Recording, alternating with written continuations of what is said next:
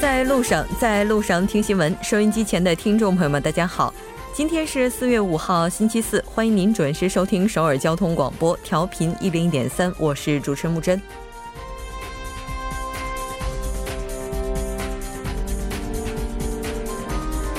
春雨如酥，贵如油。今天韩国的植树节也迎来了一场春雨。虽然是周中，但天公作美，韩国各地的植树活动如火如荼。不少团体和个人实力践行着公益节日所应履行的那份责任。在雾霾黄沙天气出现频率越来越高的当今，这个日子也赋予了人们不一样的意义。稍后第二部节目当中将为您带来植树节特别采访，敬请关注。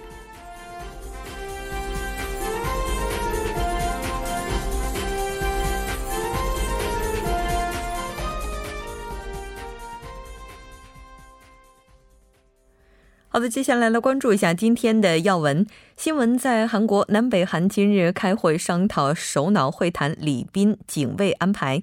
韩国法院明日将对朴槿惠案件作出一审判决。半岛之外，中国官官方表示，打贸易战奉陪到底，愿意谈，大门敞开。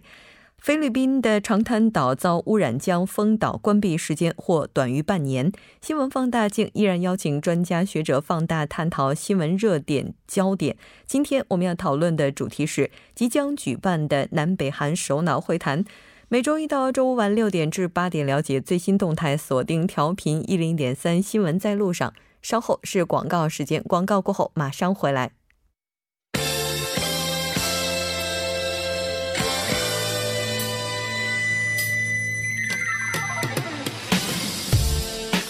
新闻在韩国，带您快速了解当天主要的韩国资讯。接下来马上连线本台特邀记者申海燕，海燕你好，主播好，各位听众好，很高兴和您一起来了解今天韩国方面的主要资讯。我们先来关注一下今天南北韩就接下来首脑会谈的相关礼宾警卫安排的这场会议，先来关注一下双方出席会议的人物都有哪些。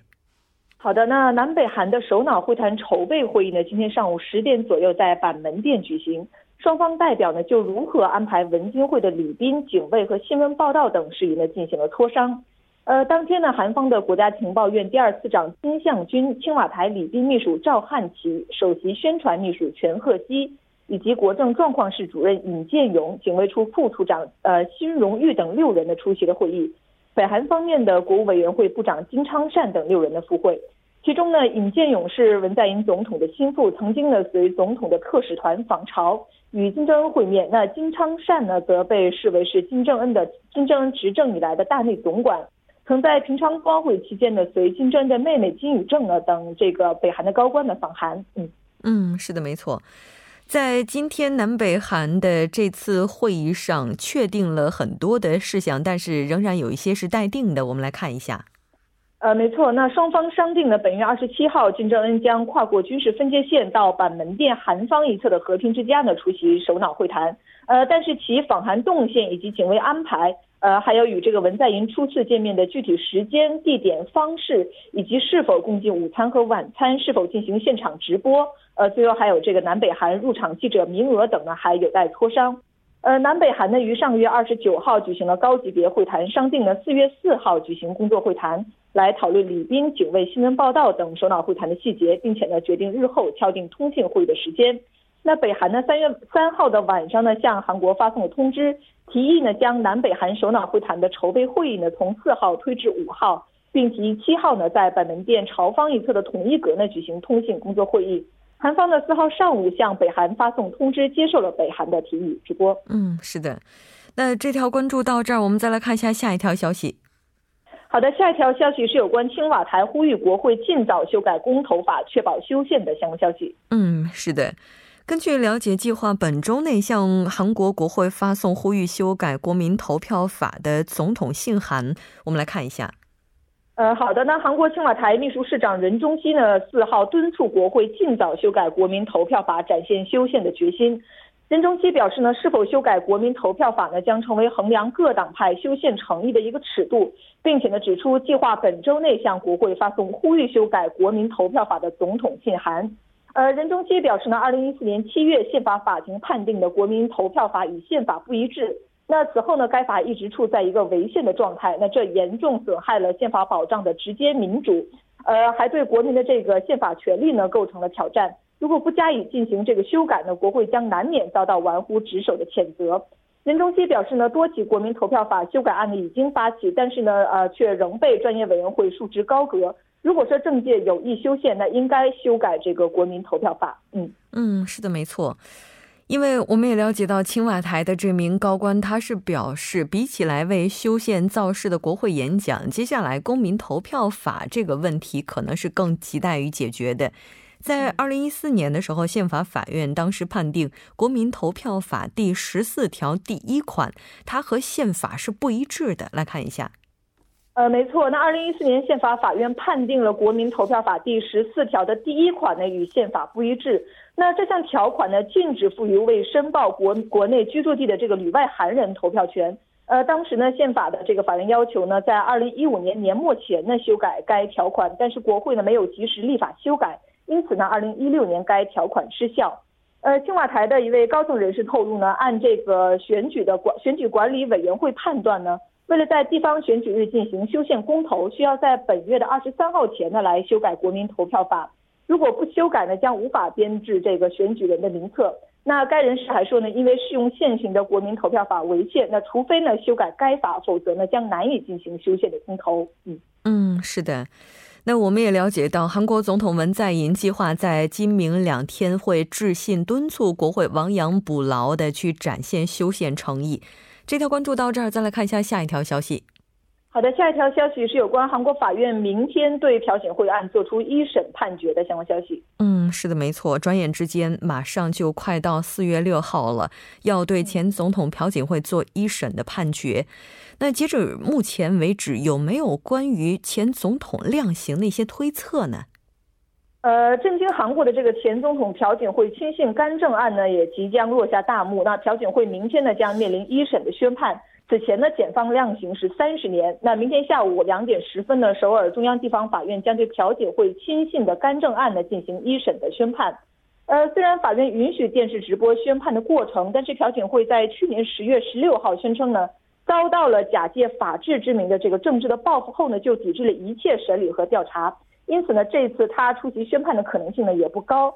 那法律界呢普遍认为朴槿惠是前总前任的总统，那判刑呢可能会比崔顺实的二十二年呢更重一些。嗯，刚才提到有可能这个量刑会达到三十年，如果是推测量刑三十年的话，现在对他的起诉项目，我们也一起来整理一下。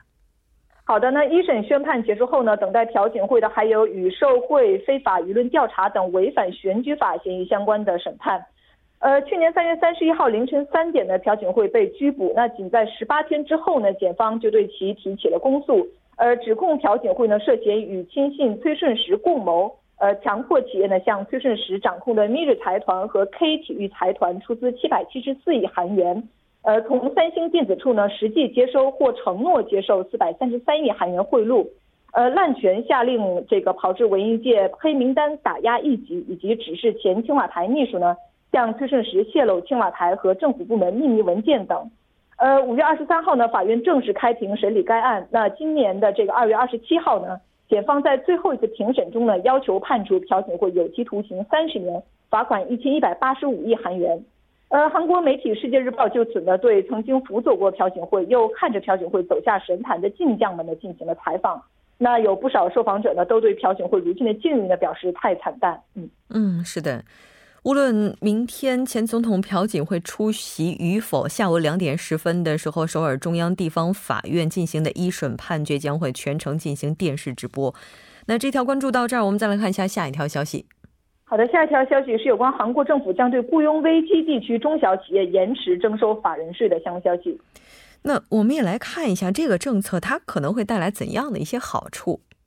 呃，在被指定为这个雇佣产业危机地区的中小企业呢，是最长可延迟两年缴纳法人税等税金。呃，另外呢，三十四周岁以下的这个青年呢，如果就业于中小企业呢，也可免五年缴纳个人所得税。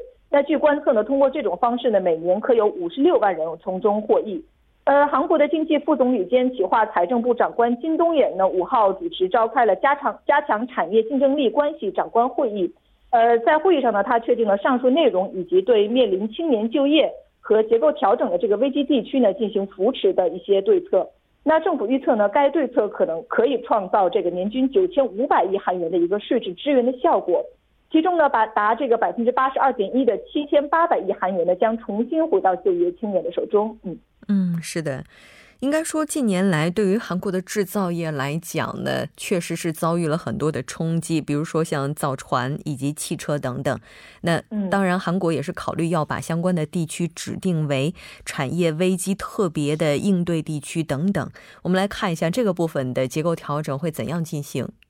呃，好的。那首先呢，政府将因这个造造船业和汽车产业结构调整导致生产和就业萎缩的庆尚南道和全罗北道的部分地区呢，分别指定为产业危机应对特别地区和雇佣危机地区，决定了对该地区的这个中小企业呢延迟两年征税和延迟一年执行滞纳处分。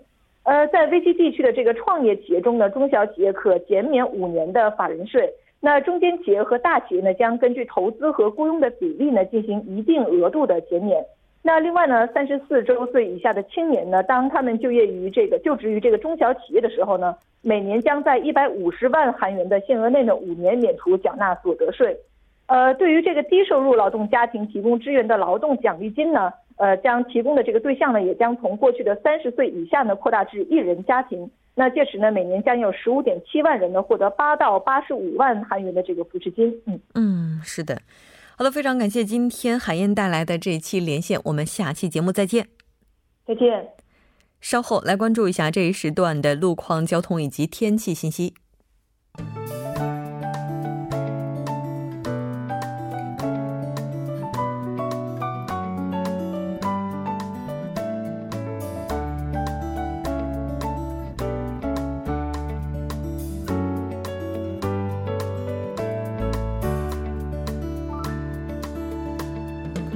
大家晚上好，今天是星期四，这里是由程琛为大家带来这一时段的路况及天气信息。现在是晚间六点十二分。首先，我们来关注一下高速的路况。在京釜高速公路首尔方向巫山交叉口至东滩分岔口，目前呢，由于行驶车辆的增多而交通停滞。在相同方向七星东滩交叉口附近路段的二车道上呢，刚刚发生了私家车之间的追尾事故，受事故影响，后续路段拥堵。是比较严重的，一直到水源交叉口为止，车辆行驶速度缓慢，路况复杂，还望来往的车主们参考相应路段，保持安全车距。在相反方向，汉南大桥至瑞草交叉路，目前呢也是由于晚高峰行驶车辆的增多，交通拥堵严重，请来往的车主们安全驾驶，礼让慢行。好的，我们来关注一下最近起伏十分明显的天气状况。今天呢是清明节，伴随着降雨的来袭，大幅降温使全国从昨天夜间开始转为偏冷的格局。尤其是在本周初已经率先进入初夏温度的全罗道地区呢，在短短的一两天之内领略了四季的变换。预计本次冷空气呢将会一直持续到本周六。来关注首尔市未来二十四小时的天气预报：今天夜间至明天凌晨晴转多云。最低气温六度，明天白天多云转晴，最高气温十一度。好的，以上就是这一时段的天气与路况信息，我们稍后再见。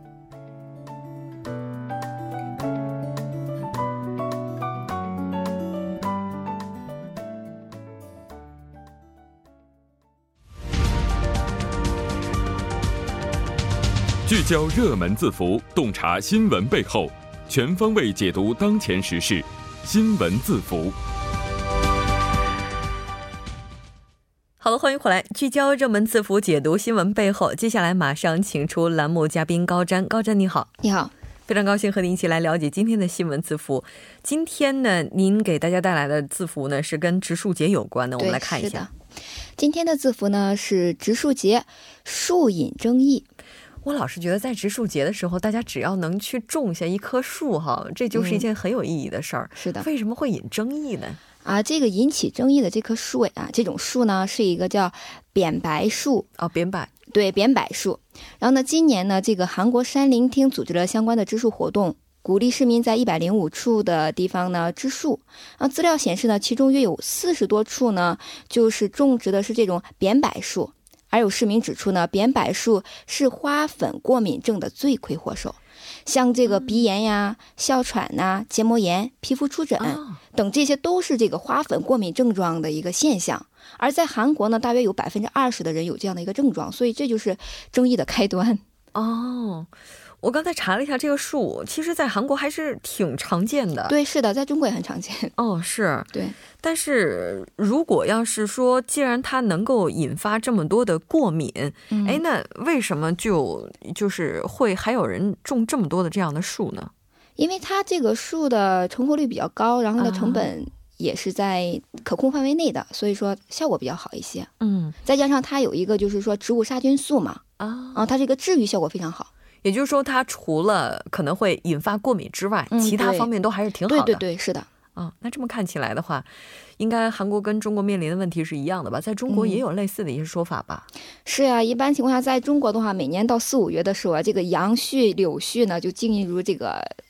入就是这个飘飞期嘛满天的这个呃飘絮，如同飞雪嘛，所以说嗯给这个外出的市民呢造成很大的不便。呃，对于那些易过敏的群体来说呢，这就是一个遭罪的季节。对，特别是呼吸道比较敏感的。对，而且还有这个肺部比较脆弱的朋友，他们可能就到了这个季节就会非常的难熬哈。嗯，像这种过敏症状，我印象当中，我似乎对扁柏也是过敏的。我就记得自己那时哦候身上还有这个脸上就开始、就是、出疹啊，出疹，嗯然后那个时候也会有一些过敏发红的这样的一些症状，其实真的还是挺难受的。对是难受。给生活带来的不便，我觉得也是非常大的。对那除了这个过敏之外，哈，它可能还会给我们生活带来哪些不便呢？还会带来，首先就是说交通问题，没错，特别是那个柳絮，对它就是影响你的视线。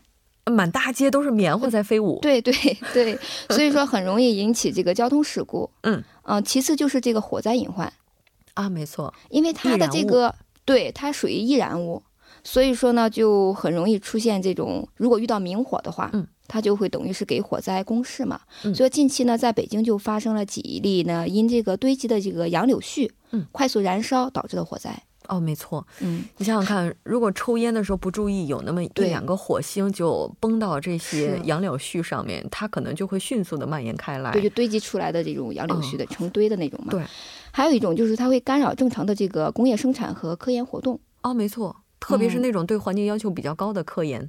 对它的，它会影响这个精密仪器仪器的这个测量准确性。嗯嗯，是这样的。那这么看起来，一大堆的毛病，当时怎么就种了这么多这样的树呢？当时主要是在这个上世纪，就是二十世纪这个六七十年代的时候，主要种植了这种这个杨树和柳树呢。嗯，因为那个时候，当时的中国呢，它的城市绿化处于这个初步阶段。嗯，经费是有限的，能够啊选的这个树种也很少。嗯，其实，在那个时候，这个杨树和柳树呢，它有很多优势。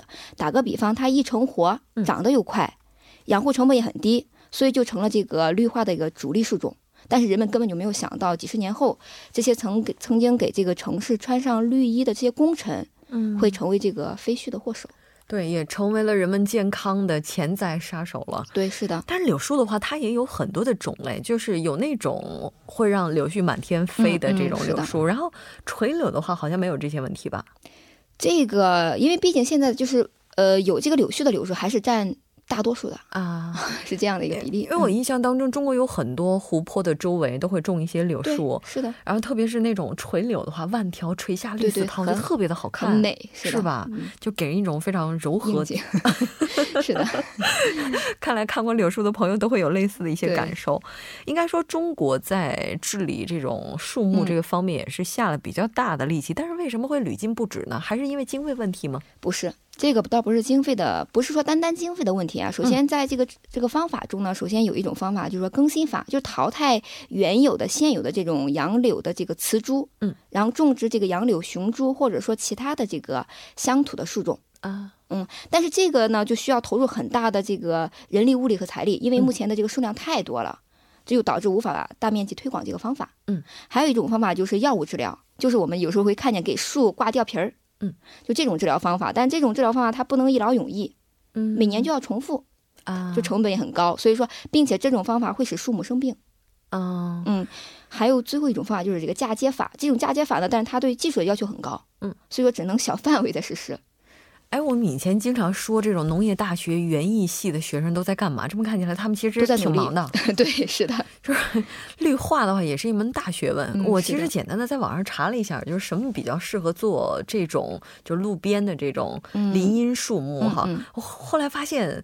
银杏树的得票率还是挺高的啊，是，但是你不觉得银杏树它有时候它的那个银杏树的那个果子它会掉下来砸到人，有时候。哎，我觉得它不仅仅是砸到身上的问题了，对，那个味道 到了成熟的季节，那个踩上一脚，嗯、几天可能都去不掉那个味道哈、嗯。是的。但是不管怎么样，咱是还是回到咱们今天这个话题啊，像这种柳絮啊、飞絮啊等等，这个问题咱们。怎么去解决？其实还是挺费劲的，因为毕竟那个树就长在那儿，而且它给我们带来的这些困难也是肉眼能够看得到的。对对。那接下来的话，就政府的话，它有没有一些什么计划能够切实的解决这个问题呢？嗯，呃，也有，就是说有专家说呀，这个杨柳絮它并不算是什么疑难杂症，嗯、是可以根治的。所以说，早在这个二零一五年初呢，中国绿化委员会和林业局呢就下发了这个文件通知，对根治杨柳絮问题进行了专门的部署。嗯，呃，北京市园林绿化局就表示呢，今年北京将在重点区域采用更新树种、修剪等各种方法，综合治理四十万株的这个杨柳雌株，到二零二零年就使这个全城整个城市的这个杨柳飞絮得到明显改善，实现这个有序不成不成灾。所谓的这个有序不成灾呢，就是说，并不是说没有一点飞絮都看不到啊，而是说通过这个合理控制，让这个杨柳絮不影响市民的正常生活，不对这个敏感人群造成困扰啊。是的，就这么看起来的话，韩国这个杨柳絮的问题还没有那么的严重。对，韩国没有，对，还是不错的。所以这么看起来，韩国植树节在种树方面考虑的还是比较多的，还需要我们去学习哈。嗯，是的。非常感谢今天高瞻带来的这期节目，我们下期再见。嗯，好的，下期见。稍后为您带来今天的他说。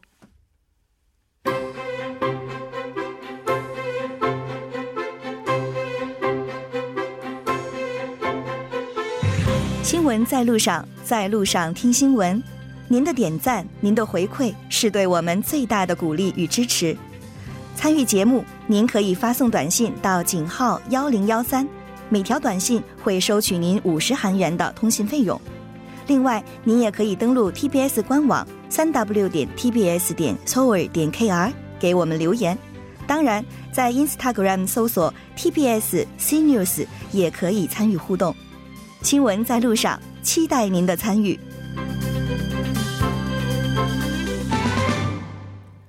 好了，欢迎回来听他说评舆论内外。接下来马上连线特邀嘉宾，来自首尔迪吉特尔大学的郑明书教授。郑教授你好，主持人你好，听众朋友大家好，我是首尔迪吉特尔大学的郑明书。非常高兴和郑教授一起来了解今天的他说。今天你为大家带来的语录是什么呢？今天的语录呢就比较长。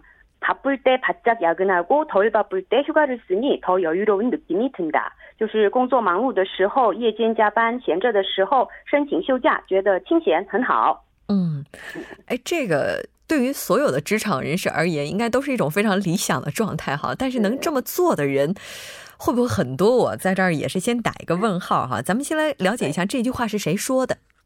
这是某企业财务科的一名代理说的。바쁠때바짝야근하고덜바쁠때휴가를쓰니더여유로운느낌이든다。 嗯，工作忙碌的时候夜间加班，闲着的时候申请休假，觉得很清闲很好。嗯，那他既然这么说了，也就意味着他就是这么做的，对吧？是。哦。那么， 这位代理啊，之所以这么说，是因为这样的。一般公司职员要是每到新的分期，就是每三个月一次啊，就非常忙起来。为什么呢？是因为要整理前一分期的业务。但是到了分期末的时候，就变得特别闲。那这位代理呢，去年因为夜间加班超出的时间，工作时间十六个小时，再加上其他工作时间八个小时，一共合起来是二十四个小时。他把这些多余的就是超出的时间呢转换成休假的方式来运运用。这样他可以请三天的假这就是所谓的积蓄休假制韩语就是也就是说补休制度。他说的这个工作忙碌的时候夜间加班闲着的时候申请休假就是这个意思。嗯就是他所谓的在季初还有季末的时候就根据自己的这个闲暇然后来调整工作时间。但是这个制度的话就是跟我们之前提到的这个弹性休假制度似乎有一些相似哈，那这个制度它是新推出来的吗？呃，这个制度不是新推出来的，它是改定的这个劳动劳动法。今年七月开始呢，韩国将要实施缩短劳动时间的措施。这样的话，像这位代理上班的公司一样，采用继续休假制，就是补休制度的公司就会多起来。就是根据新改定的劳动基准法，若是公司让劳动者的工作时间呢超出五十二个小时的话，将会受到处罚。若是劳动者在工作过程当中，就是逼不得已的情况下，在特定时间内工作时间超出了规定，这样的话，公司补偿他所超出的工作时间。最好的方法就是采用这个休假。那么目前呢，这个补休实施补休制度的公司不是很多，那么只占全体的百分之九点二。要是有关措施真的实施的话，很多公司都会采取补休制度吧？啊，这种补休的制度。当然，这个对于员工来讲的话，跟拿到加班费相比，额外的加班费相比，如果要是能休的话，当然是更好一些的。但我他的认知度高吗？有没有很多人知道呢？因为毕竟，其实我今天听到这个话题的时候也是很陌生的。是的，是的，就是就是就一我一直提到这个继续休假制的这个法律上的术语呢，就是补偿休假制。其实呢，在韩国法律上。